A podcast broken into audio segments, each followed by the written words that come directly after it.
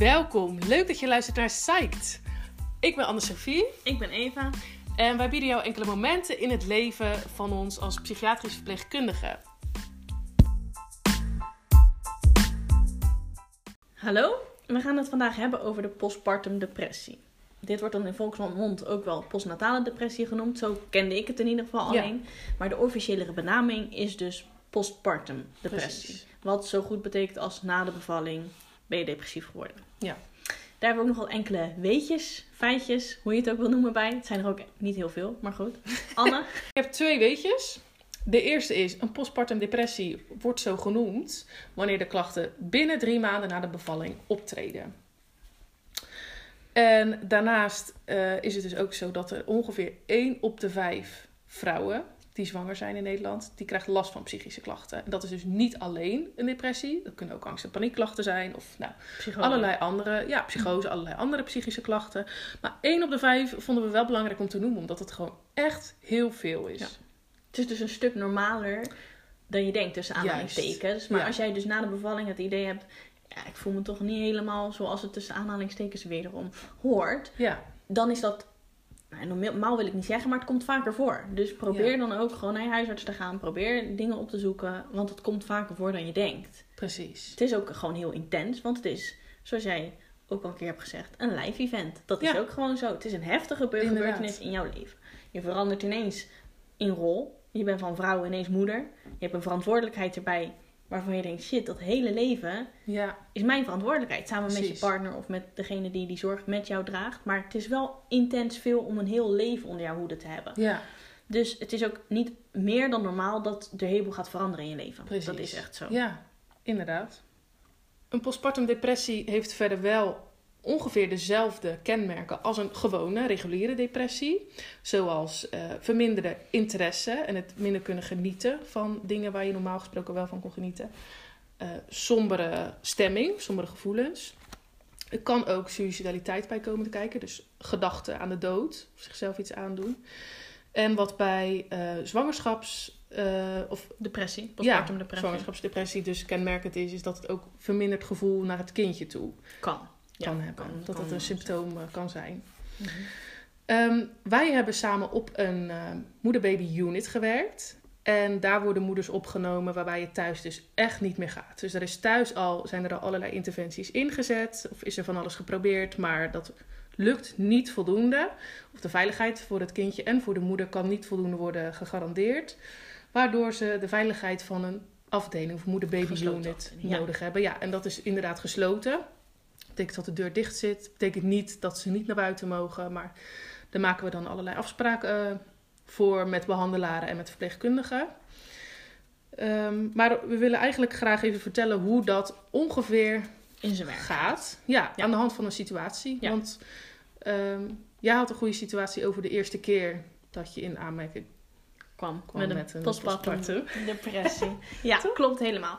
Ehm, nou wil ik wel zeggen dat van die 1 op de 5 vrouwen is dit wel echt zeg maar, het meest heftige wat er voor kan komen. Dus je moet niet denken van, oh, ik heb ook een beetje verminderde lust in het leven. Dat je dan direct op zo'n afdeling terechtkomt. Mhm, nee. Dit is echt voor vergevorderde postpartum depressie eigenlijk. Als het thuis echt niet meer gaat. Precies, dus Ja. het is echt inderdaad wat je zegt. Als het thuis niet meer houdbaar is en je hebt heel veel andere dingen geprobeerd, dan kom je op zo'n afdeling Ja. terecht. En ik weet, mijn eerste keer was een, moeder die kwam in de separeer terecht. Nou, separeer is een soort van afgesloten ruimte Mm. op een afdeling, waarbij dus echt een matras ligt, water staat en een po om je behoefte in te doen. En dat klinkt heel dierlijk. En we zullen proberen ook als verpleegkundige zo'n patiënt veel te bezoeken. Maar dat neemt niet weg dat die vrijheid wel wordt weggenomen. Ja. Dus iemand komt wel terecht in zo'n kamer. Ja, het wordt ook echt alleen gebruikt in noodsituaties. Ja. Dat is niet een standaard procedure of iets Nee, dergelijks. zeker niet. Dat is echt alleen als de veiligheid niet op een andere manier kan worden gewaarborgd. Daarvoor, zeg maar voorafgaand aan deze interventie, zijn nog een tal van andere interventies Ja. die, die eerst worden uitgevoerd. Dus dat is één op één begeleiding, eh, elk een, eh, om de paar minuten controleren. Ja. Eh, dat wordt allemaal dan al geprobeerd voordat we eh, in- overgaan op zo'n drastische interventie. We vinden Ja. het zelf ook niet leuk, dat is ook helemaal niet. Het is verschrikkelijk om te zien.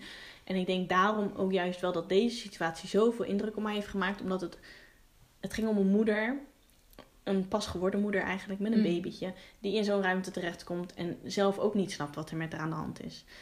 Intens verdrietig, echt intens verdrietig. Dus eh, heel suicidaal, wilde echt een einde maken aan haar leven. Dacht ook daadwerkelijk dat dat beter zou zijn voor haar baby, voor haar man, voor iedereen in haar situatie. Eh, en deed dat op elke mogelijke manier. Ging zij proberen een einde te maken aan haar leven. En dat was zo gevaarlijk dat zij uiteindelijk in die ruimte terecht is gekomen. Heftig wel. Heel heftig, ja. Voor, zeker als verpleegkundige. Je hebt het idee van... eh, je hoort gewoon blij te zijn met een baby en met die situatie. En dan zie je dat het dus... Dat hele andere kant van, van het spectrum zie je daar. Eh, en onze rol als verpleegkundige... Dus dan gaan we gelijk even over op de taken van de verpleegkundige. Ja.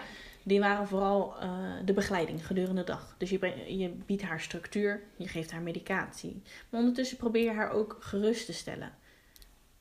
Het komt vaker voor. Je wordt weer beter. Dat, dat soort dingen, die zeg je tegen haar om haar gerust te stellen. Zodat zij ook een beetje een soort van licht aan het einde van de tunnel kan zien ergens. Ehm, nou, dat is mijn situatie. Heb jij ook nog een situatie dat je denkt, nou, daar wil ik wel wat meer over delen? Of, nou ja, die meeste indruk misschien heeft, jou, heeft gemaakt op jou? Ja, de situatie die mij het meest bijstaat is een vrouw die echt heel depressief was. En je had het natuurlijk over het licht zien in de tunnel. Of het aan het einde van de tunnel. Nou, zij had dat echt absoluut niet. Ze had echt de overtuiging. Ik ben gewoon beter af dood. En ik vond dat zo heftig. Ik dacht, wauw, je hebt net een baby op de wereld gezet. En ehm, geen verwijt naar haar. Maar dan zie je, of op dat moment besefte ik me hoe heftig een depressie kan zijn. Het was gewoon, ehm, ja, alsof alle perspectief dan weg is. En een zo'n gevoel van somberheid en zoveel depressieve klachten, dat dat haar enige gedachte nog was. Ja, Ook, ze ik zien ben, het ook al, echt ik ben beter af dood. Ze zien het ook echt als een hele. Als de enige oplossing die nog rest. Ze hebben het idee dat ze alles al hebben geprobeerd en dan is dat de oplossing Ja, waar zij hun hel in zoeken. Dat is gewoon het enige wat zij nog in hun gedachten hebben. Het doel ook. De hele, het hele doel van gedurende de hele dag is dat het doel. Ja, vond ik echt heel bizar om te zien. En ook moeilijk om zo iemand te steunen. Want ze geloven niet dat je zegt, joh, heel veel vrouwen gaan hier doorheen. En het is moeilijk. Maar we weten wel dat het tijdelijk is. En er is, er is hier behandeling voor. En over het algemeen komen vrouwen er gewoon goed uit. En wordt het beter, worden de klachten minder. Maar dat, ja, je kan natuurlijk niet zo iemand overtuigen. Want iemand heeft gewoon die beleving en die ervaringen. Maar dat heeft echt heel veel indruk op me gemaakt. En ehm, ja, dat is gewoon moeilijk. Zeker o- ook voor de familie natuurlijk. Voor, het ja, voor de baby. De baby eh, die, ervaart, die krijgt er nog niet zo heel veel van mee. Maar ziet natuurlijk wel bijvoorbeeld de mi- minder mimiek van de moeder. Ehm, die interactie tussen de twee die minder. ja, die interactie is veel minder dan dat moeder in goede doen zou zijn. Dus ik vond dat wel, eh, dat heeft wel echt indruk op me gemaakt. De andere kant van het hele verhaal is, aan het einde van de behandeling was zij echt, ehm, nou ja, zo, weer zoveel leuker. Had ze niet meer die gedachten. Eh, natuurlijk had ze nog wel een sombere, depressieve gedachten, maar zij was echt zoveel opgeknapt en dat gaf me echt, ja, vond ik echt heel mooi om te zien. Dacht ik, oké, wauw, daar doe je het echt met z'n allen voor als team. Ja. Dat is echt, Want het heeft ook veel impact Tof. op het team. Dat is Ja, echt zo. zeker. Ja. Zeker voor de moeders in het team. Die zien het zelf ook. Eh, voor iedereen die überhaupt een zwangere of pasbevallen vrouw kent. Eh, je gaat toch wat meer letten op de signalen. ja, Minder slapen, veel stress, eh, sombere gedachten. en dan, daarom vinden wij het ook zo belangrijk om het hierover te hebben. Ja. Het is wel belangrijk dat je op tijd hulp zoekt. precies. Voor dat. Want hoe sneller jij erbij bent, dat hebben we wel gezien, hoe beter iemand opknapt, hoe stabieler iemand opknapt ook. Ja.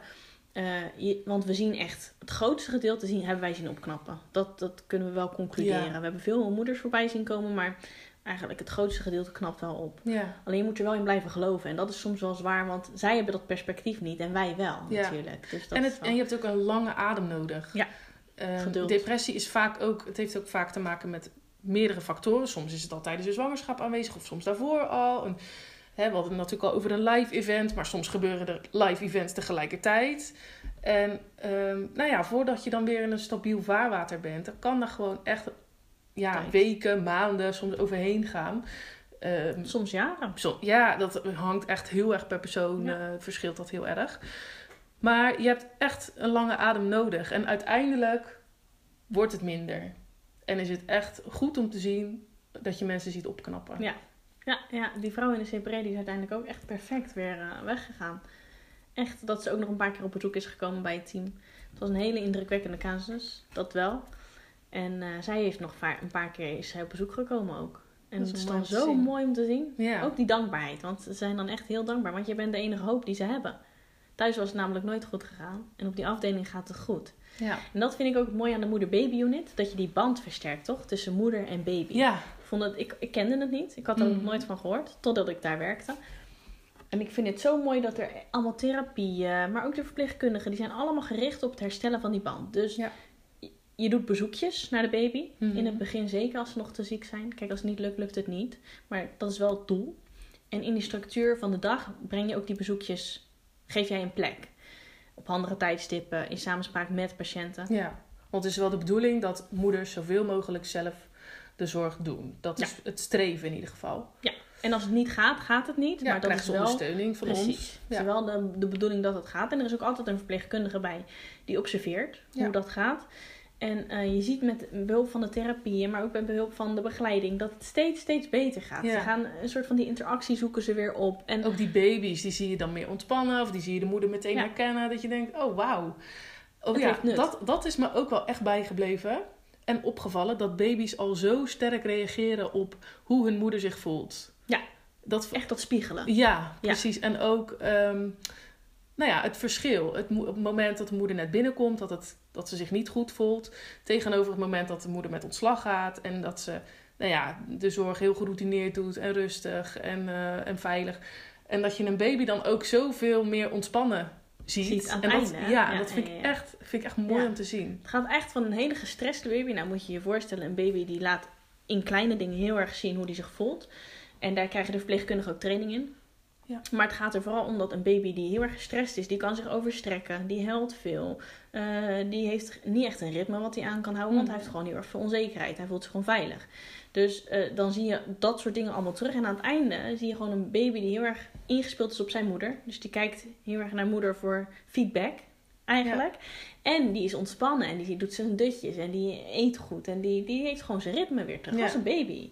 En dan wil ik niet zeggen dat elke baby die huilt of zich overstrekt of Nee, niet wil slapen, precies. dat die ingespeeld is op zijn moeder. oorzaken hebben natuurlijk. Maar over het algemeen, Op de moeder-baby was dat Ja. wel de oorzaak. Ja, ja, precies.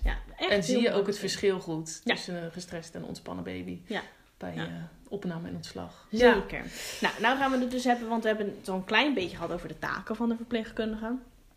Je hebt op die afdeling heb je ook speciale babykamerverpleegkundigen en afdeling, afdelingsverpleegkundigen, zal ik het maar tussen aanhalingstekens noemen. Ehm, maar de taken van de babykamerverpleegkundige, ja, dat zijn eigenlijk gewoon het dag tot dag begeleiden van de moeder. Ja, Maar ook, als het weer een beetje beter gaat met moeder, eh, informatie gaan geven over Ja. wat is nou precies een postpartum depressie. precies. Hoe, hoe ben je er aangekomen? Had je er zelf psycho-educatie. Precies, Ja, psycho-educatie. Dus hoe, wat had je eraan zelf aan kunnen doen? Nou, daar is het antwoord altijd nee, niks op. nee. Ook al denken moeders dat wel, maar daar is het antwoord altijd op. Dat je, een moeder Heb ik het verkeerd niet- gedaan? Precies. Ja. Het is natuurlijk, het voelt falen. Je komt op een afdeling, je Ja. kan het niet alleen. Terwijl er wordt verwacht van moeders dat ze het alleen kunnen, samen met partner dan. Maar eh, terwijl ze niet doorhebben dat het eigenlijk heel sterk is, dat ze hulp hebben gezocht en daarmee aan de slag zijn gegaan. Ja. Eh, ik denk dat dat ook een goede afsluiting is voor deze hele aflevering. Eh, de kern van denk ik, de hele boodschap die wij willen leveren is dat hulp zoeken alleen maar beter is. Je bent niet een slechte moeder. Je doet wat goed is voor jou en je kleine. Dat Precies. is wat de, de kern is. Ja. Dus vooral als je zeg maar het idee hebt van nou het gaat niet helemaal lekker zoals eh, ik dacht dat het moest gaan. ja, of je kent iemand die daar eh, problemen mee heeft. Ja, Ga het naar de huisarts. fijn voor jezelf om te weten voor de toekomst. Algemene kennis, dit. Implementeren Heb waar je het klachten? Ga naar de huisarts. Zoek hulp. Zoek hulp. Dat komt wel vaak voor. Er zijn goede behandelmethodes voor. Precies. En, En hoe het is eerder niet, eh, je ingrijpt, hoe eerder Hoe beter. hulp gezocht wordt, hoe beter. Ja, Ja, en het is, niet, het is niet raar, het is niet falen, het is Nee. gewoon eh, het is ja, wat, wat, het erbij is. hoort. Ja. Precies. Je kan er niks aan doen. Je hebt er niks aan kunnen doen om te voorkomen, maar het is gewoon zo. Heb je nou een vraag naar aanleiding van deze aflevering? Stel hem dan via onze social media kanalen. We gaan ze weer linken in de beschrijving van deze podcast. En graag tot de volgende keer. Tot de volgende keer. Bedankt voor je aandacht. Heb je een vraag aan ons? Dan zijn wij te bereiken via social media en onze websites. Graag tot de volgende keer.